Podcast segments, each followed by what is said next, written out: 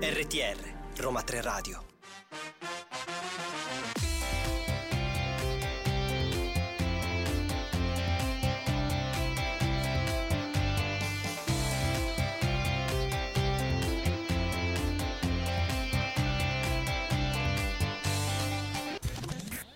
Mercoledì 9 marzo 2022 siamo pronti ad iniziare una nuova puntata di Listen to You, il programma con eventi, curiosità e notizie dall'Unione Europea curato dal Centro Europe Direct dell'Università degli Studi Roma 3.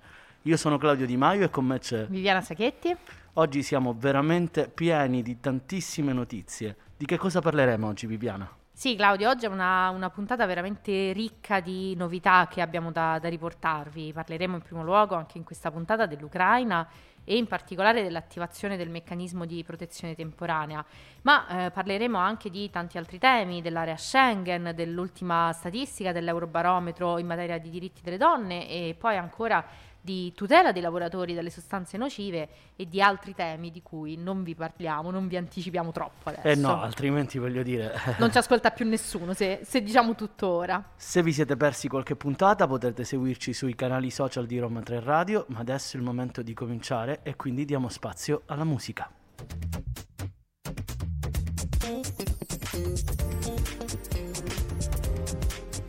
RTR Roma 3 Radio come vi abbiamo anticipato, torniamo a parlarvi anche in questa puntata della situazione in Ucraina e in particolare di un meccanismo che è stato attivato per la prima volta lo scorso 4 marzo.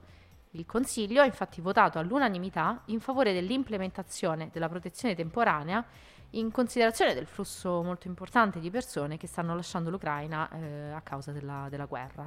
Una misura veramente molto importante, anche quest'oggi la ribadiamo, soprattutto perché rientra tra quelle adottate dall'Unione Europea che sta, come sappiamo, adottando politiche decise al supporto del, diciamo, della zona eh, prevista dal conflitto e della sua popolazione. E dunque, su sollecitazione del Consiglio Affari Interni, la Commissione ha proposto lo scorso 2 maggio l'attivazione per la prima volta di una clausola stabilita nella direttiva sulla protezione temporanea del 2001.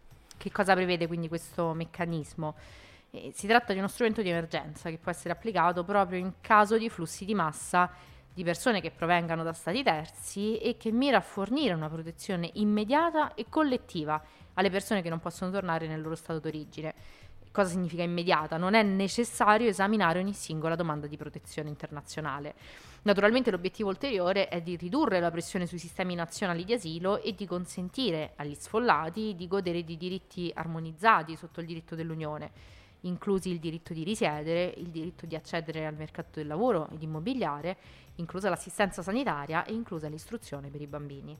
Quanto durerà questa misura? Il meccanismo di protezione temporanea sarà in vigore per un anno, con la possibilità di estensione fino a due ulteriori anni su proposta della Commissione al Consiglio. Naturalmente con la stessa procedura sappiamo che è possibile anche interrompere il meccanismo se la situazione, per esempio in Ucraina, come auspichiamo, consentirà un ritorno stabile e sicuro dei suoi cittadini nel territorio.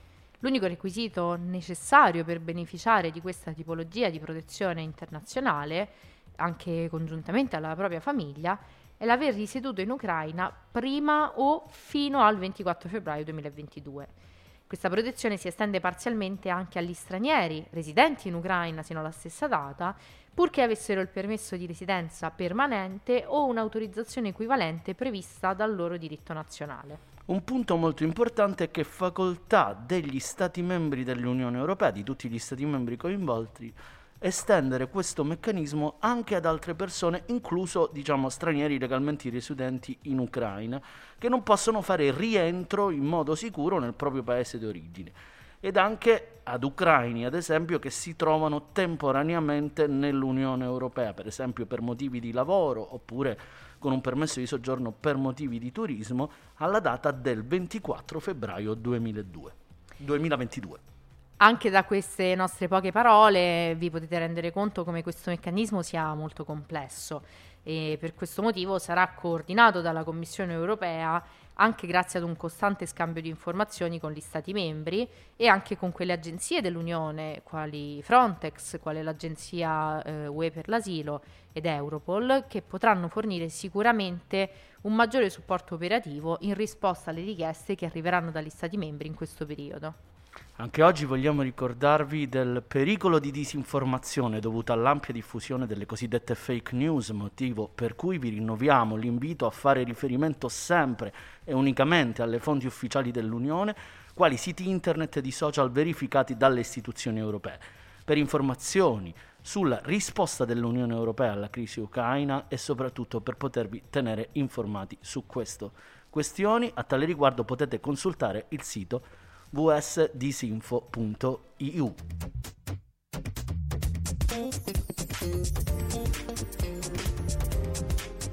RTR, Roma 3 Radio. Torniamo in diretta e parliamo di un argomento eh, in parte forse anche correlato con la questione ucraina, ma non solo. Parliamo del nuovo meccanismo di monitoraggio dell'area Schengen.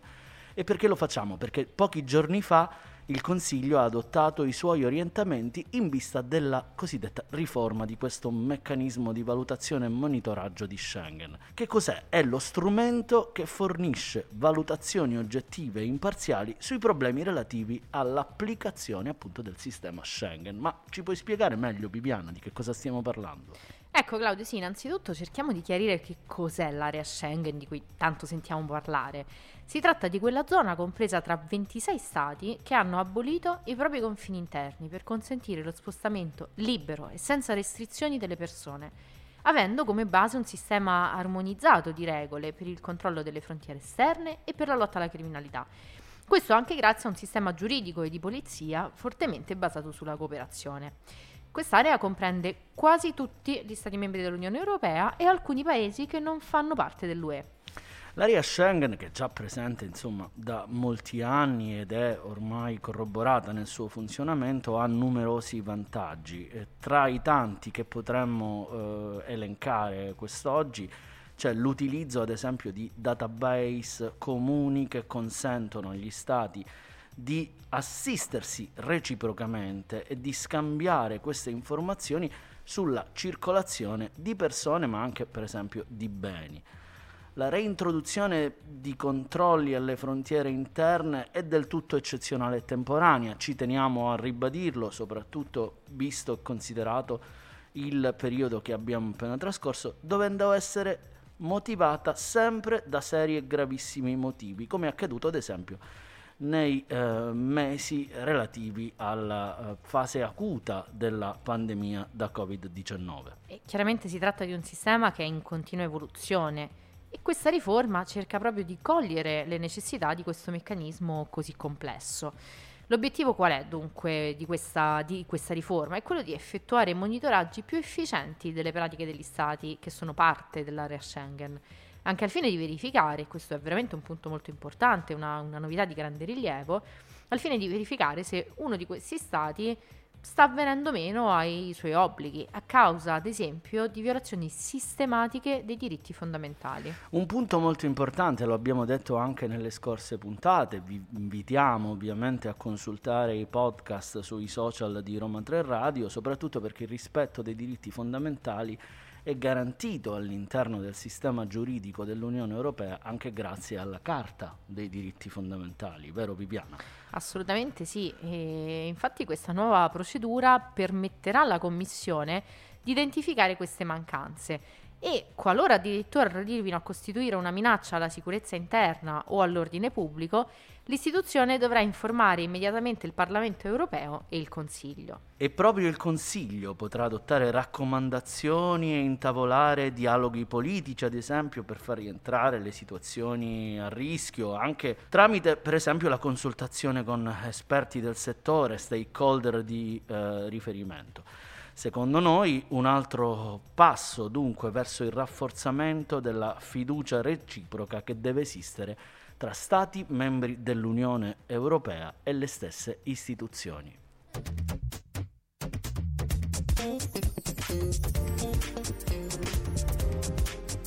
RTR Roma 3 Radio. Come sapete, ieri 8 marzo si è celebrata la giornata internazionale dei diritti della donna.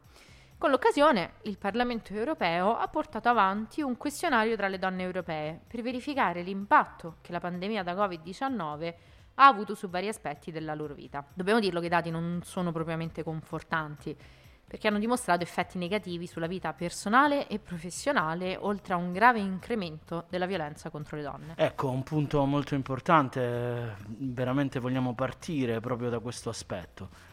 Tre donne su quattro nell'Unione Europea ritengono che durante la pandemia ci sia stato un incremento della violenza fisica e anche emotiva appunto su di loro, con percentuali che raggiungono il 93% in paesi come Grecia e il 90% addirittura in Portogallo. Tra le misure proposte ai parlamentari europei per far fronte a questa minaccia troviamo la richiesta ad esempio di facilitare la denuncia delle violenze alle forze di polizia, che deve essere maggiormente sensibilizzata al tema e soprattutto anche l'aumento della indipendenza economica delle stesse donne. Ecco Claudio, venendo proprio all'impatto economico e finanziario della pandemia, il 38% delle donne intervistate ha rilevato un peggioramento delle proprie condizioni durante la pandemia anche sotto il profilo del bilanciamento tra la vita privata e quella professionale. Le ricadute di questa situazione sono, eh, diciamocelo in tutta franchezza, inevitabilmente anche di carattere psicologico. Il 37% hanno rilevato un incremento di stress e di ansia, il 33% eh, sentono una generale preoccupazione verso il futuro. Del resto è chiaro che eh, questo generale background è particolarmente acuito dalla situazione in cui è versato ovviamente tutto il continente europeo negli ultimi periodi. Sì Claudio, infatti la, la, Presidente del Parlamento europeo Roberta Mezzola ha preso atto dei risultati di questo questionario e che come abbiamo detto è stato raccolto su, dall'Eurobarometro, lo trovate sul loro sito, e eh, di cui vi stiamo parlando e che ha sollecitato immediatamente il Parlamento a rispondere a questa crisi, portando la discussione addirittura nella plenaria dello scorso 4 marzo, con l'obiettivo specifico di rafforzare la risposta dell'Unione al gender gap e di rinnovare l'invito agli Stati membri a ratificare la Convenzione di Istanbul contro la violenza sulle donne. Un passaggio essenziale da parte nostra e soprattutto vi invitiamo a consultare vivamente lo studio fatto dall'Eurobarometro non solo per comprendere i numeri di questo fenomeno, ma per capire anche una so- situazione che merita sicuramente attenzione da tutti noi.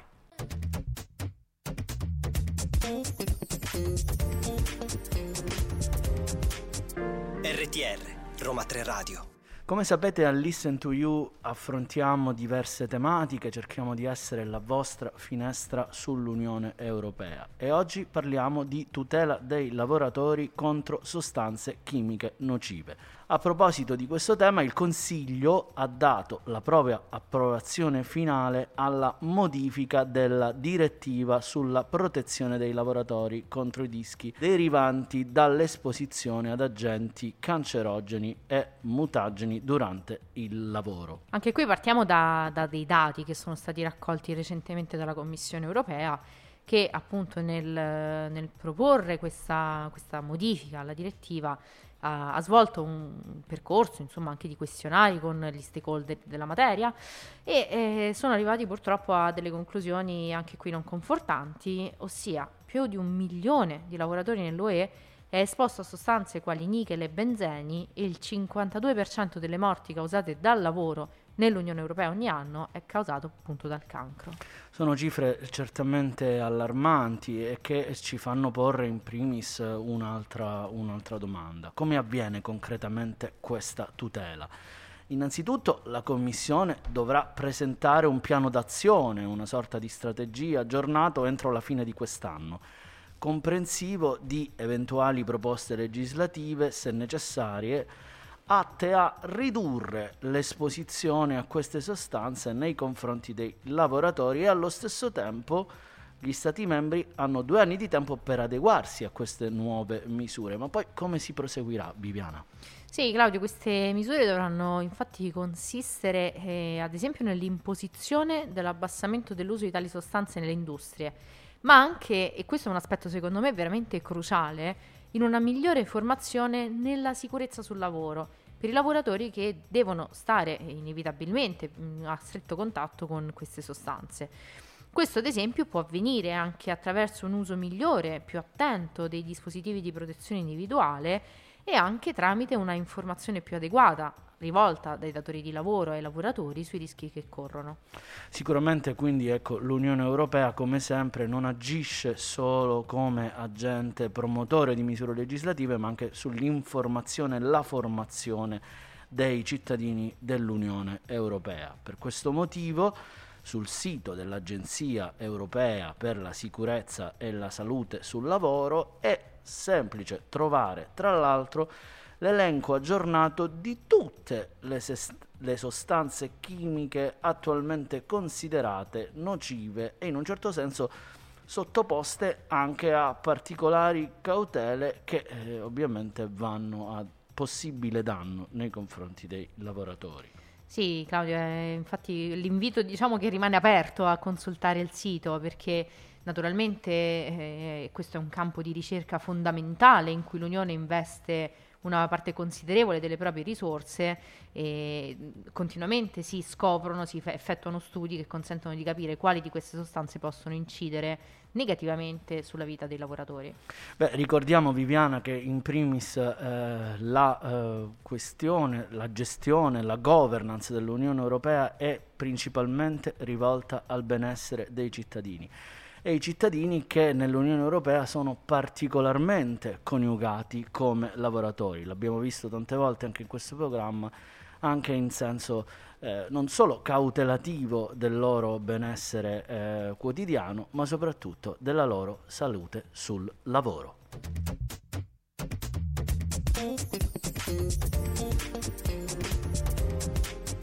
RTR Roma 3 Radio. Continuiamo a parlare di tutela nel mondo del lavoro, ma questa volta sotto un profilo un po' diverso, sotto un profilo a noi molto caro, in realtà quello della sostenibilità.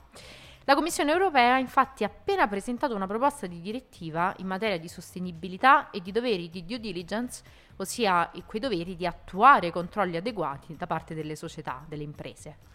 Andiamo più nel profondo, cerchiamo di capire qual è l'obiettivo di questa proposta. È quello appunto di migliorare la tutela dei diritti umani e dell'ambiente attraverso forme di responsabilizzazione per le grandi aziende, intervenendo in particolare nelle cosiddette fasi dell'approvvigionamento. In particolare quindi questa proposta di direttiva vuole vincolare gli Stati membri nell'adottare leggi sulla due diligence, rivolte quindi ad aziende in modo che quest'ultime siano ancora una volta obbligate ad identificare, prevenire e mitigare gli abusi dei diritti umani e la violazione dei cosiddetti standard ambientali nelle loro catene di valore.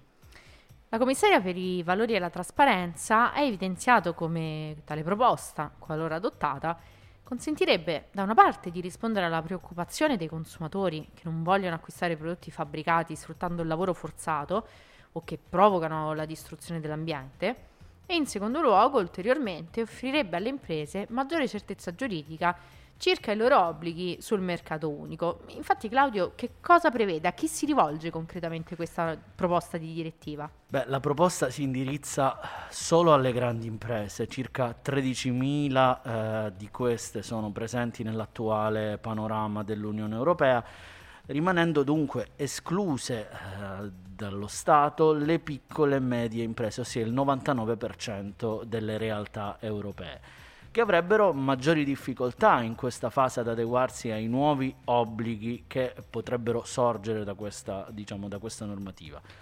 Nello specifico, infatti, la proposta prevede obblighi solo per le aziende con più di 500 dipendenti e un fatturato netto mondiale di 150 milioni di euro.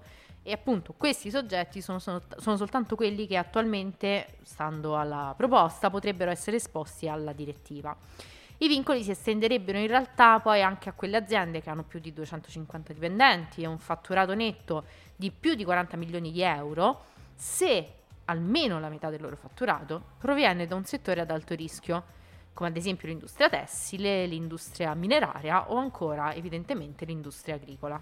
Diamo qualche aspetto ancora più concreto. La proposta di direttiva permetterebbe l'introduzione di un regime di responsabilità civile che le persone colpite negativamente, per esempio per la violazione dei diritti umani o di danno ambientale, da un'impresa con sede all'interno dell'Unione Europea, con conseguente possibilità per questi di far valere in giudizio davanti al giudice nazionale e la condotta dell'impresa che non abbia pervenuto, minimizzato, terminato o mitigato gli impatti negativi sulla sua attività commerciale. L'introduzione di questo regime di responsabilità civile e delle relative sanzioni è una importantissima risposta da parte della Commissione europea alle numerose richieste pervenute negli ultimi tempi da parte delle ONG che operano nel settore. Vi aggiorneremo naturalmente sugli ulteriori sviluppi di questa proposta normativa.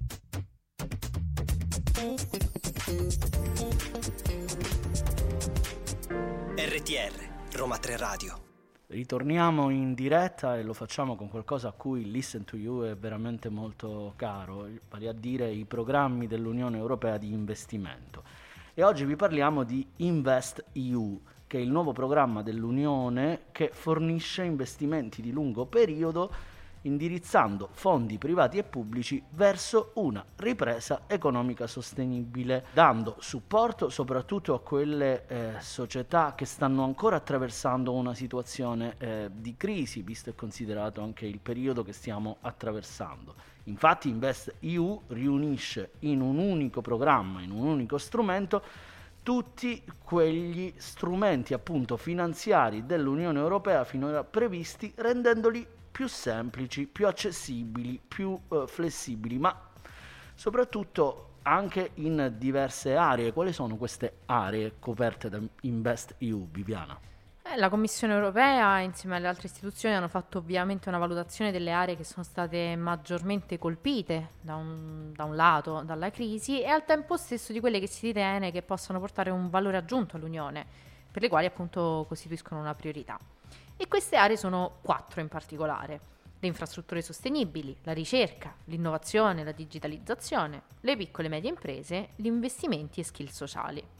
Il programma è supportato sia dal quadro finanziario pluriennale per il 2021, dal 2021 al 2027 che dal Next Generation EU per un totale di 372 miliardi di risorse mobilizzate per InvestEU.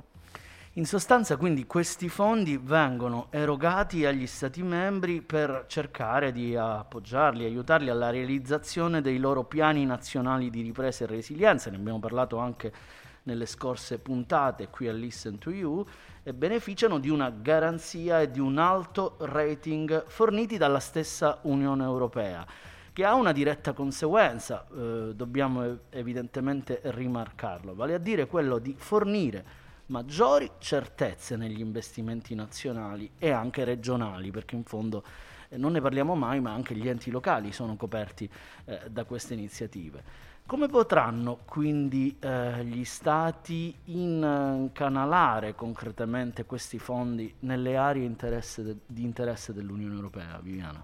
Beh, Claudio, ad esempio fornendo strumenti sanitari fondamentali e supportando le capacità produttive delle manifatture farmaceutiche eh, è inutile dirlo che non è un caso che questa sia una delle priorità in questo momento, ma anche costruendo catene di valore più forti all'interno dell'Unione, implementando la transizione delle imprese verso tecnologie che fanno uso di energie rinnovabili e infine supportando infrastrutture fondamentali, quali quelle, anche qui non è purtroppo una coincidenza, eh, quali quelle del settore dell'energia. I progetti che dovranno essere presentati dovranno quindi rispondere a requisiti, in particolare dovendo riguardare fallimenti del mercato, risultare economicamente attuabili, necessitare del supporto dell'Unione Europea per l'avvio, oppure ad esempio ottenere effetti di moltiplicatori e se possibile anche favorire investimenti privati Il tutto, chiaramente, nel rispetto degli obiettivi e delle politiche dell'Unione Europea. Troverete tutti i criteri specifici e vi invitiamo chiaramente ad andare a visitare i siti istituzionali nelle guidelines della Commissione europea pubblicate proprio sul suo sito web.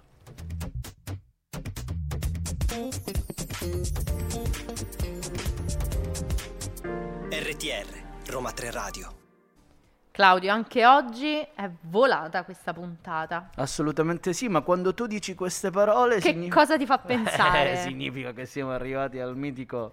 Uè, la sai? E anche oggi, Claudio, ho una domanda da farti. Speriamo vediamo. non troppo difficile. Eh, eh non lo so, vediamo se sei preparato. È stata una settimana pesante. Proviamo? Proviamoci. La domanda è, è vero che l'UE può prevedere delle multe contro altri stati? Eh, questa è una domanda abbastanza, diciamo, complicata. Cerchia... Ti ho fregato forse eh, stavolta. stavolta mi hai fregato, ma cerchiamo di capire innanzitutto di che cosa stiamo parlando. Allora, le sanzioni sono misure preventive che consentono all'Unione Europea di rispondere rapidamente a sfide e sviluppi politici contrari a quelli che sono i suoi obiettivi e i suoi valori. Ti ricordi? Ne abbiamo parlato già di quali sono questi obiettivi e questi valori.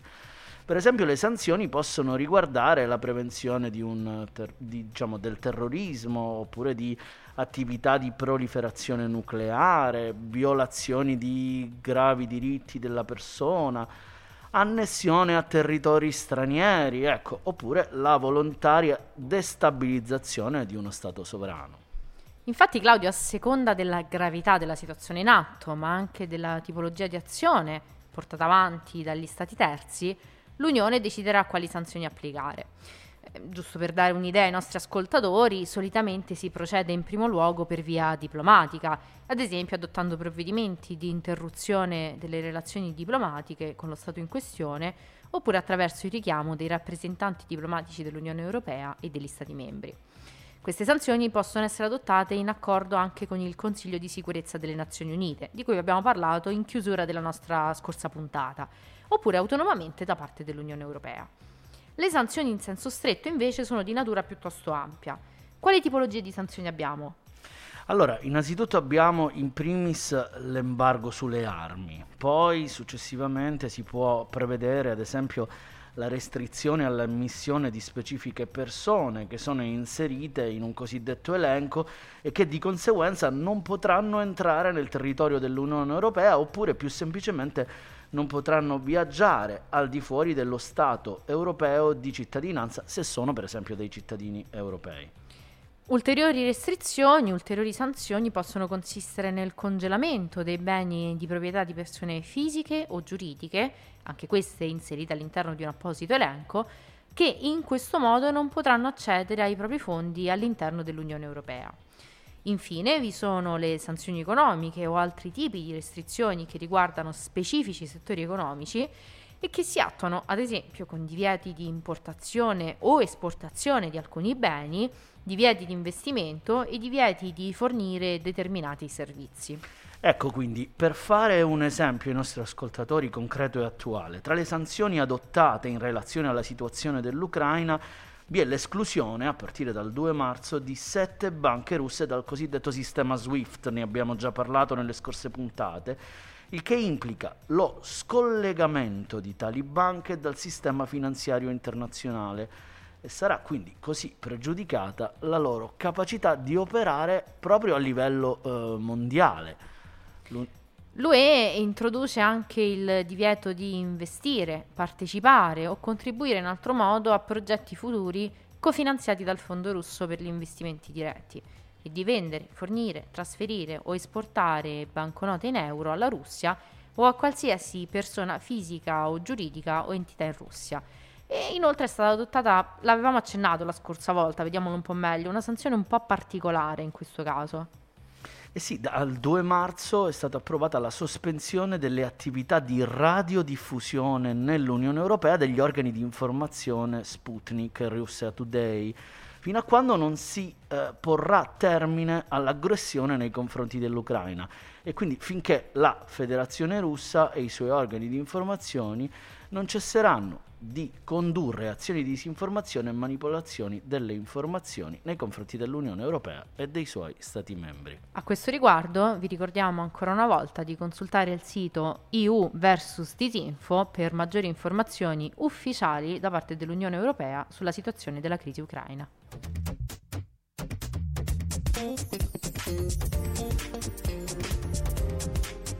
RTR Roma 3 Radio Claudio, siamo arrivati alla conclusione anche di questa puntata. Io veramente ogni volta arrivo all'ultima parte e dico è già finita. Ebbene sì, ebbene sì, anche oggi siamo arrivati alla chiusura. E cosa vogliamo dire ai nostri ascoltatori? Innanzitutto che questa puntata può essere risentita se per caso avete perso l'inizio uh, sui, nostri, sui nostri canali social, sulle principali piattaforme di streaming e ovviamente su Roma 3 Radio. Sì, e poi soprattutto eh, il nostro ufficio, il centro Europe Direct dell'Università degli Studi Roma 3 è aperto dal lunedì al venerdì per le vostre consultazioni, le vostre richieste, ma soprattutto i vostri approfondimenti sui diritti e sulle politiche dell'Unione Europea. Ecco, a proposito di approfondimenti sulle politiche dell'Unione Europea, vi ricordiamo che potrete trovare sui nostri canali YouTube e Facebook il, l'appuntamento di oggi, la presentazione del libro del professor Fabrini in materia di Next Generation EU e insieme anche ai nostri eventi passati. Esatto, poi soprattutto vi ricordiamo che chiaramente il centro Europe Direct può e vuole essere la vostra finestra sull'Unione Europea anche attraverso questo programma radio, per cui avviandoci veramente ai saluti non ci resta che ringraziare la nostra immancabile e soprattutto eh, paziente. paziente, paziente regista Oriella Esposito e noi vi diamo chiaramente appuntamento come sempre il mercoledì dalle 17 alle 18 qui su Roma 3 Radio. Continueremo a farlo qui, a dirvi le vostre notizie in tutte le lingue dell'Unione Europea. Un grande e soprattutto caloroso saluto da Claudio Di Maio e da Viviana Sacchetti. Ciao. Ciao.